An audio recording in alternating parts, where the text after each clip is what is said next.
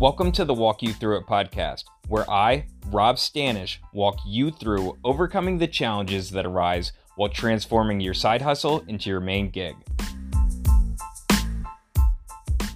This is episode 25 of the show, and in this episode, we are going to be talking about how each day is a new day. And with a new day comes a new you. Each new day is an opportunity. It's a chance to change and become more than you were the day before. Every morning, you can make a different decision than the decisions you made the day before. I want to start with our thoughts in the morning. Think about this morning. What were you thinking about? What were your first thoughts when you woke up? Because your thoughts will often dictate the type of day that you will have. Did you wake up today worried about the things that you need to get done, emails that you need to check, or people that you need to call? And if so, how does that make you feel? Anxious, worried, on edge? Cool. That's what kind of day you're going to have. Or maybe this is you. Did you wake up and start replaying something that happened yesterday, or the day before, or a week ago? Oh, what's that? It was a month ago? Hmm. So you woke up this morning and the first thing you thought about was what happened and it brought you back into the state that you've been in lately. How does that make you feel? Sad, upset, miserable? Awesome. That's what kind of day you're going to have. Or is this you? Are you the checker? You woke up and as soon as you opened your eyes, you grabbed your phone. Text, emails, social media, that's a great way to allow someone else to dictate how your day is going to be.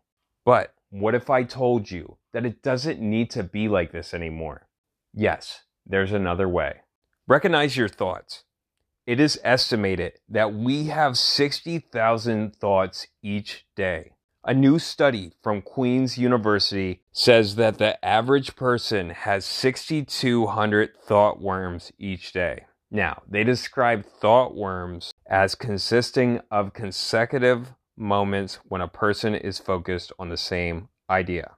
So, how many thoughts occur while focusing on the same idea?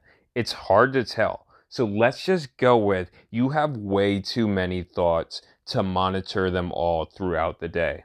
It's hard to recognize what you're thinking about while you're thinking. So, how do we recognize our thoughts? It starts by making a conscious effort to pay attention to how you're feeling. Once you realize that you're upset or worried or stressed or anxious, then you can ask, What am I thinking that's causing me to feel like this? This is how you recognize your thoughts. This is your habit loop trigger. Directing your thoughts.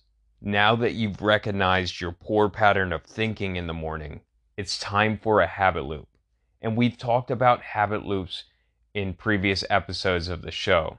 But if you're unfamiliar with what a habit loop is, then let's just go over it quickly.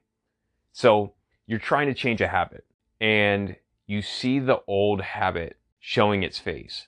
That is what we call a cue or a habit loop trigger.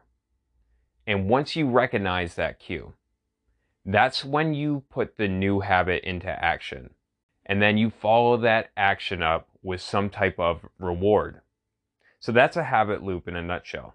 And a habit loop is what we're going to use to redirect your thoughts. Every time you wake up and notice that you're feeling bad, it's time to redirect your focus and your thoughts. We can do this by becoming very present. The issue is that you're either starting your day off in the future, in the past, or in someone else's life. You need to become present in your own life. Recognize that it's a new day and you have the ability to make new choices. Don't grab the phone the first thing in the morning. Pay attention to the things that you usually ignore. Feel the sunshine coming through the window on your skin. Hear the birds chirping outside. Listen to your child as they tell you something that's important to them. Be present with your spouse. These are all ways that we can become very present in the morning and start our day off in a totally different way. Another thing that you can do is become very grateful. Feel the beat of your heart in your chest. Recognize that it's a gift. You live as long as this heart beats. Feel gratitude for a new day. Feel grateful to be alive and for the things in your life. Maybe you don't have everything you want, but maybe you could focus on what you do have instead of what you don't. Practice. For the next 30 days, I want you to practice waking up and noticing where your thoughts go. If they go to a place that causes stress, anxiety, worry, fear, sadness, or guilt, then become very present and gently redirect those thoughts.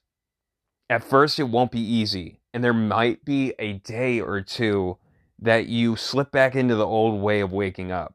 Just recognize it and shift into the present moment. Be grateful for what you have.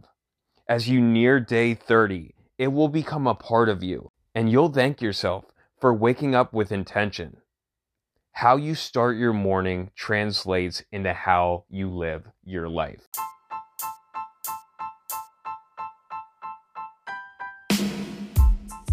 All right, guys, remember new episodes of this show are released every Monday and Friday at 6 a.m. Eastern Standard Time, and new blog posts are dropped every Sunday at 5:55 a.m. You can find the link to the blog in the show notes.